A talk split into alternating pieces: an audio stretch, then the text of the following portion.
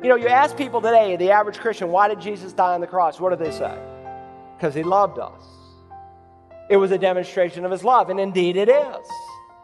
But Paul wants you to see that it's more than a demonstration of his love. It is indeed a demonstration of his righteousness. Hello and welcome to Search the Scriptures, the Bible teaching ministry of Dr. Carl Broggi. Dr. Broggi is senior pastor at Community Bible Church in Beaufort, South Carolina.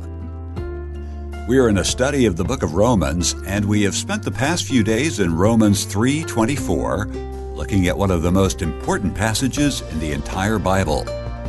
It is these verses that tell us that we are by default unsaved and unrighteous because of our sin nature. But there is hope because God has provided a way of escape from eternal condemnation. And that is through the blood of His Son, Jesus Christ, who died on a cross for the sin of the world.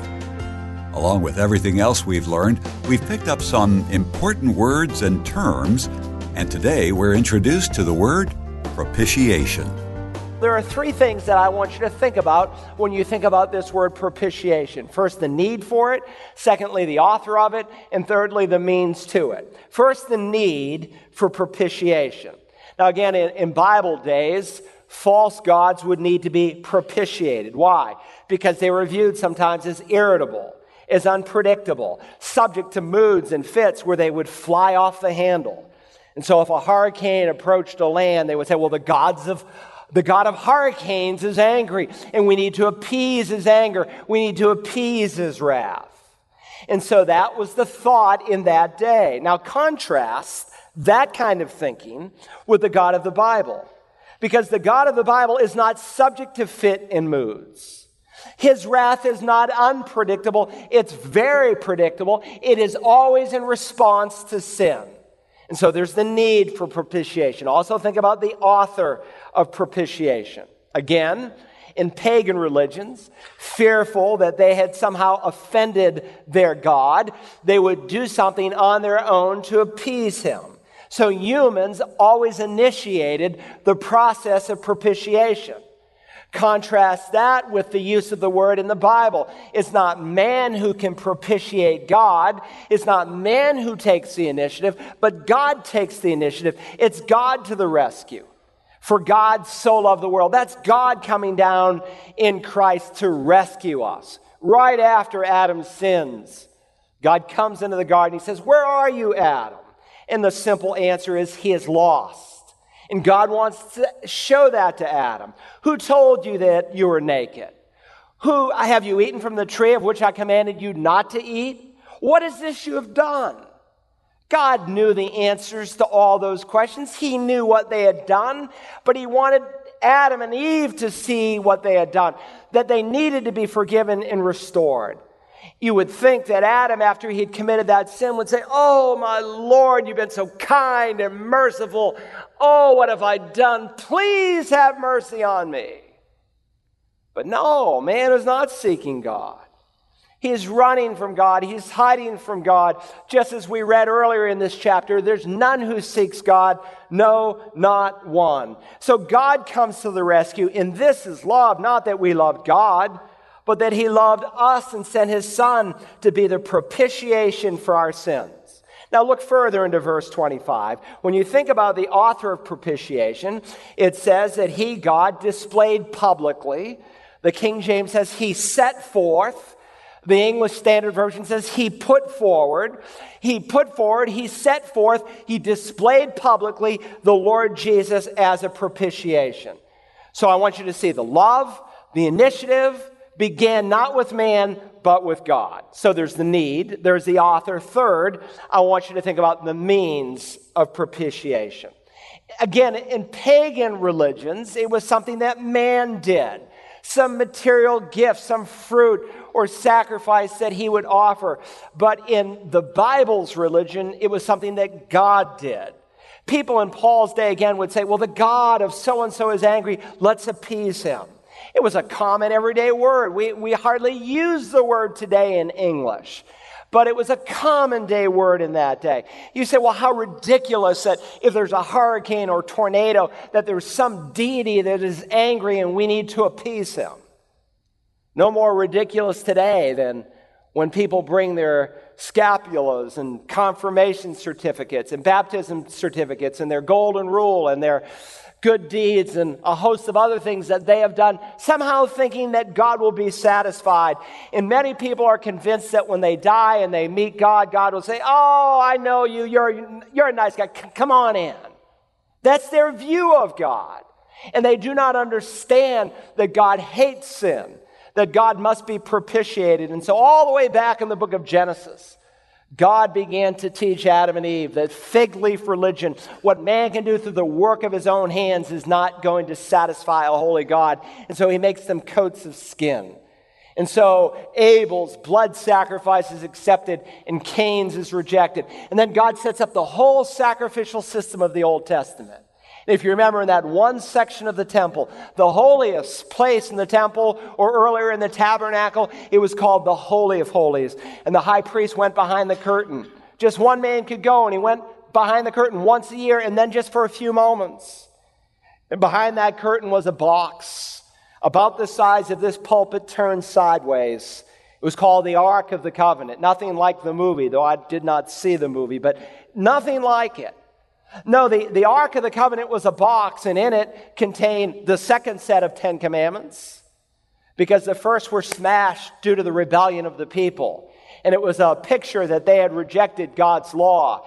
There was the budded rod of Moses, uh, of Aaron. Remember when they rejected Aaron's leadership? God did a miracle and he took an old dead stick, a staff, and he made it come alive and it budded and there were almonds that grew on it. That was in that box, a symbol that they had rejected God's leadership.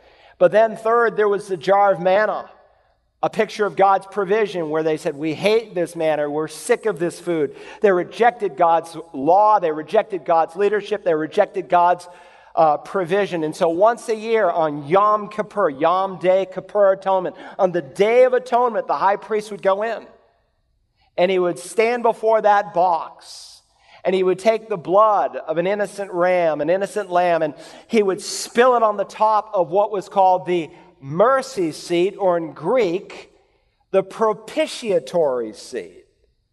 In the Greek translation, it's called the propitiatory seat. And what were they saying? That when God looked down on he- from heaven, he didn't see those objects that represented man's sin and rebellion. All he saw was the blood. Now, of course, the blood of bulls and goats can never take away sin.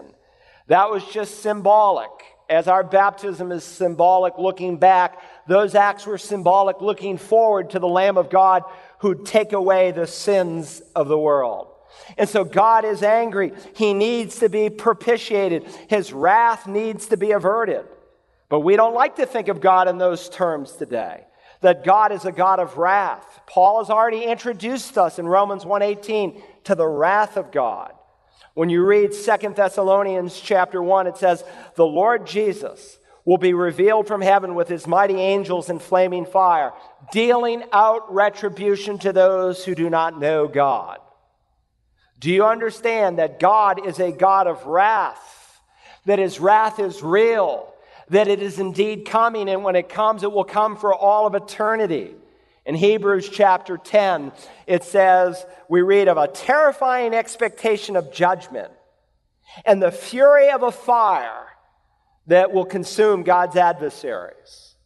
We often like to quote verses like this God is love, but we don't like to quote a verse later used in the same epistle, Hebrews 12 29, where it says, God is a consuming fire. Most of us, if we think of God even in terms of fire, we think of Him as soft candlelight or a warm fireplace, but not in Scripture. God is a consuming fire. You know, I took out this week every major evangelical tract that has been used in the last 25 years. I have them all. I used to train people with them all, and I would be rather frustrated at times because in none of them, not one, is there any mention of hell. There's not a single mention of the eternal retribution of God. Now, I'm not one of these guys who want to create a tract with people, you know, in flames and all that, trying to be dramatic. But you cannot understand propitiation. You cannot understand the cross unless you understand that God is a God of wrath and his wrath must be satisfied, whom God displayed publicly as a propitiation in his blood. So God is propitiated not by something that we do, but in the blood of Jesus Christ. Again, in justification, God's holiness is satisfied. In redemption, God's justice is satisfied. But in propitiation, the heart of God is satisfied. His righteous anger against us is satisfied. See, most people think of the judgment of God as something way out there in the future, where God's got the big scale in the sky, and if the good outweigh the bad, He'll say, Come on in. You've made it when the truth of the matter is is that the bible teaches man is already judged. Jesus said he who believes in the son has life. He who does not believe the wrath of god abides upon him he said, The Son of Man did not come into the world to condemn the world, but the world might be saved through him. He who does not believe is condemned already. The judgment's already been settled. God has already said we are guilty. We're already on the broad road that is leading to destruction. That's why Ephesians 2 3 says, By nature, we're children of wrath. He didn't come into the world to condemn the world. You've already been condemned. You've already been tried and found guilty. He came to save the world, to deliver the world. And so through the blood of Christ that God's wounded heart was satisfied. God's righteousness was so offended by the sin of man that there came a point in the history of the world where the Lord was sorry that he had made man on the earth. Genesis 6, and he was grieved in his heart. And so God's justice had to be satisfied. But listen, because the Father was propitiated, understand this, understand the implications for your life if you've been saved from God's wrath. God's not angry with you. His anger has been burned out in a substitute, his son. Don't ever think, well, you know, I'm in trouble today because God's angry with me. He doesn't deal with you in anger if you have truly, genuinely been saved. The Bible says in 1 John, there is no fear in love. Perfect love casts out fear because fear involves punishment, and the one who fears is not perfected in love. God doesn't deal with you in anger. Now, He will deal with you as a loving father, as a divine disciplinarian, but not out of His anger because His anger has been poured out in Jesus Christ. Here's a good way to think of propitiation. God gave of himself to save us from himself. And we will see that indeed the giving of the Son of God, as John 3.16 and Romans 5.8 indicates, is a demonstration of God's love. People say, well, how could it be a demonstration? The Father's not the one who died. Because in New Testament theology, God is one, as in Old Testament theology, and it is impossible to separate the members of the Godhead. And so God gave a demonstration of his love and he burned his wrath out on Christ. He gave of himself to save us from himself, namely his just wrath. Again in verse 25, notice, again, I want you to think about the means by which it comes into your life, whom God displayed publicly as a propitiation in his blood through faith. Two words you want to put together the word blood and the word faith. Remember, the wages of sin is death. And so, since the life is in the blood, the Bible says, without the shedding of blood, there is no forgiveness. And so, propitiation cannot be had without blood. But it cannot be operative in your life but by faith. Just because Jesus died in, for the propitiation of the sins of the whole world doesn't mean the whole world's saved. You have to come through faith. All right? So, there's the fact that God redeemed us through the cross. God was propitiated through the cross. Third and finally, I want you to see that God's righteousness was demonstrated through the cross. It was a demonstration. Look, if you will, in verse 25, whom God displayed publicly as a propitiation in his blood through faith. This was to demonstrate his righteousness. Because in the forbearance of God, he passed over the sins previously committed. Underline that word demonstration. Now, listen, this is a challenging section. Don't miss it. It's very important.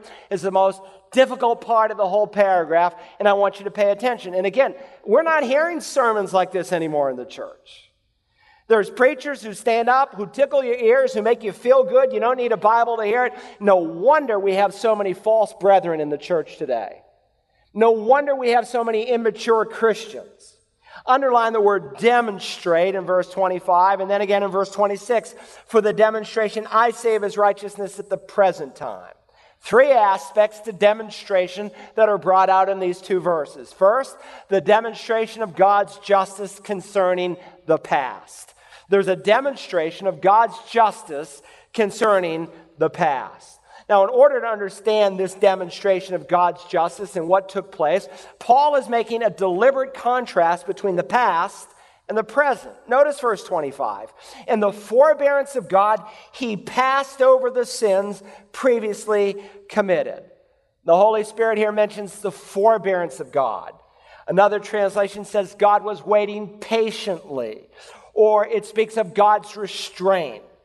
God temporarily withheld judgment because in his forbearance, in his patience, he was looking forward to the cross of Jesus Christ.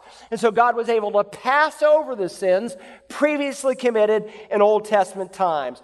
God was looking forward to the death of Christ. So the death of Christ was a retroactive death. It reached all the way back into time for all of the prior generations, just as Jesus, the Bible says, died for your sin and you weren't even alive and hadn't committed the first when he came to this earth. For by one offering, the Bible says, he has perfected for all time those who are perfected. So there's a demonstration of his righteousness concerning the past. God didn't condone sin when he didn't smush man when he sinned. God wasn't acting unjustly when he did nothing. God was acting patiently. He was acting forbearingly. He was looking forward to that sacrifice of his son. Secondly, the demonstration of God's justice concerning the present. Again, a second time in verse 26, the word is used. For the demonstration, I say, of his righteousness at the present time. Again, there's a contrast here, don't miss it, between the past and the present. God didn't immediately punish sins in Old Testament times. That's not because he was condoning evil or acting any less justly. Again, he was looking forward to that time. You know, you ask people today, the average Christian, why did Jesus die on the cross? What do they say? Because he loved us. It was a demonstration of his love, and indeed it is. But Paul wants you to see that it's more than a demonstration of his love. It is indeed a demonstration of his righteousness. For the demonstration, I say, of his righteousness. Don't miss that. You ask, well, why does God's righteousness need to be declared, preached, demonstrated, witnessed to. Because God does not want anyone to misunderstand that God did not overlook sin in ages past. God was patiently forbearing to the time when his son in time and space would die for it. A demonstration, I say, at the present time in the first century when the cross of Christ was enacted. And he wants you to see that. Why did he do all of this? Look at it. So that, you could say in order that, here's the reason, so that he might be just and the justifier of the one who has faith in Jesus. He is just. He does not violate his righteousness. And at the same time, he is the justifier. If I'm the employer, you're the employee. If God is the justifier, we are the justifiees. In other words, we don't justify ourselves. He's the one who justifies us. He's the one who makes this declaration. And at the same time, he can be just, he can be righteous. He's not violating his character. At the same time, he can be just and the justifier, the one who declares righteous, the man, the woman, the boy or girl who puts their faith in Jesus Christ. Now, there's one other facet of demonstration, and that's the demonstration of God's justice concerning you. Again, I hope you didn't miss it. Three times in this paragraph, he mentions faith. In verse 22, I have it circled here in my Bible. A second time in verse 25, and a third time in verse 26. What Jesus did can only be received by faith. Like a child who comes in humility and total dependence, we must come in that way. Now, please understand, it is not faith that saves. Don't ever say, I'm saved by faith. Now, I understand statements like that contextually, but that's not totally accurate. Uh, assume when you make a statement like that, you're doing it within the context of the New Testament, that you're saved by grace through faith. Because faith doesn't save, faith has no merit in itself.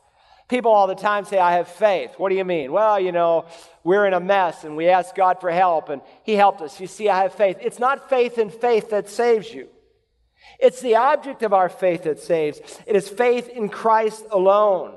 And so God invites the helpless sinner to come and to put their confidence in the one who propitiated the Father, the one who redeemed us, the one who can justify us and declare us right in his sight. And so the holy wrath of God was burned out in the Son of God. I'll never forget years ago reading the story about a prairie fire that happened in the middle section of our nation. Uh, they tell me when those prairie fires come, they can come with an incre- incredible speed and fierceness to them. And this one family, they, they saw it coming in a distance. The smoke was coming. It was coming fast. This was over 100 years ago. And so the man said, we, we need to do something. We need to do something fast. And so he went into his fireplace and he got some embers and he walked out into his field and he lit it on fire. And he allowed a, a large section of his field began to burn out. And then he gathered his family and they backed around and they went into that section that had been burned out. And then the flames came at a great speed and fierceness. But because he had stood in the place that had been burned out, because he was in the place of propitiation, the fire just went right around them and they were totally spared from the fire. Listen, this morning, you are either in Christ, in the one whose wrath, uh, who took the Father's wrath in your place, or the wrath of God was burned out on him, or you're out of Christ. There's no in between. I was driving to a wedding yesterday afternoon in North Carolina, and I was calling some of our visitors. And I love to call visitors when they invite me to do so. And I will often ask them, How sure are you on a scale of zero to 100 if you'll die that you'll go to heaven? And people say, oh, 25, 50, 75. Listen, you're not 25% saved. You're either in Christ, where the Father's wrath is satisfied, or you are outside of Christ and under the wrath of God. There is no in between. And what I cannot often comprehend except by looking at the revelation of Scripture that tells me what we're all like by nature apart from the mercy of God. I'll invite someone, would you like to be sure? Well, yeah, I, I guess. You guess. you guess. I'd love to meet with you if you allow me the privilege. To, well, I'm just so busy, you know, and you're busy?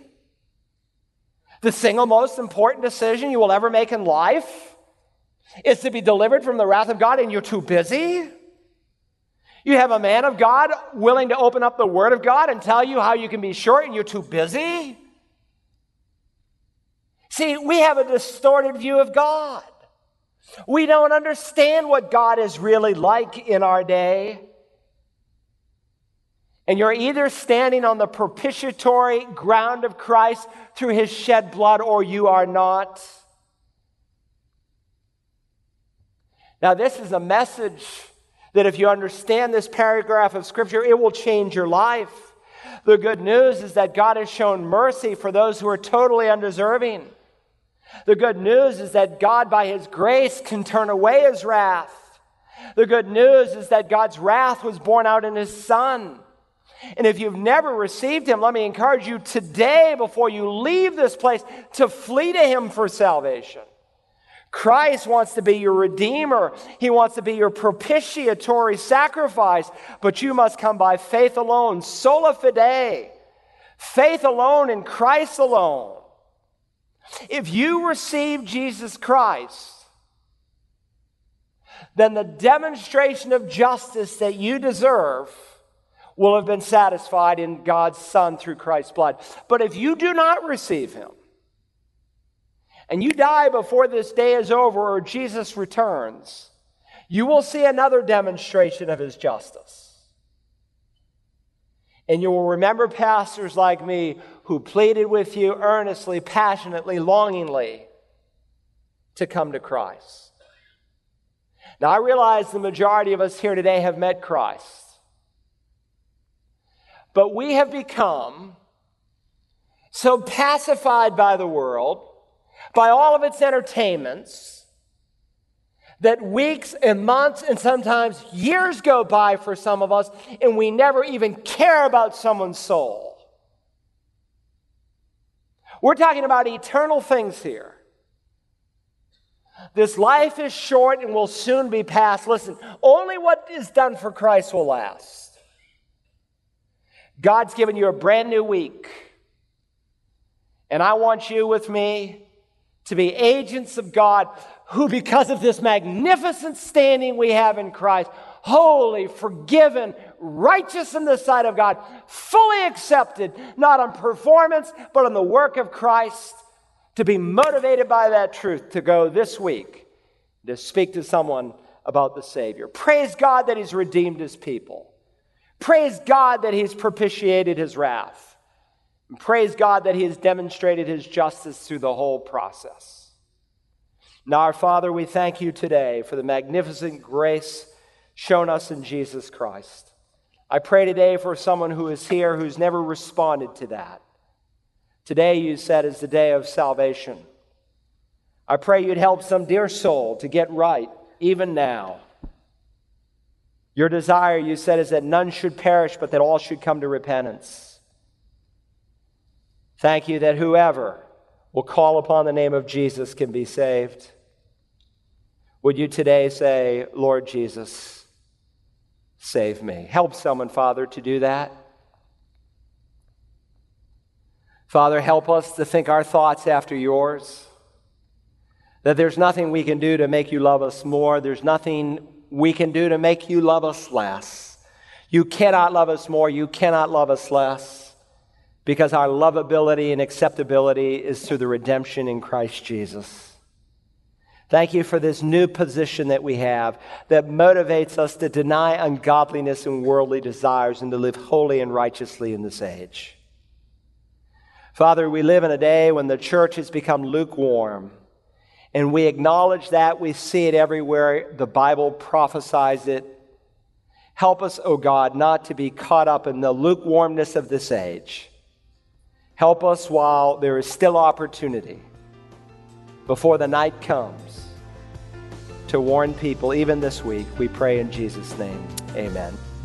For a copy of today's study from Romans 324, Visit our website, searchthescriptures.org, and look for program ROM15 entitled The Power of the Cross.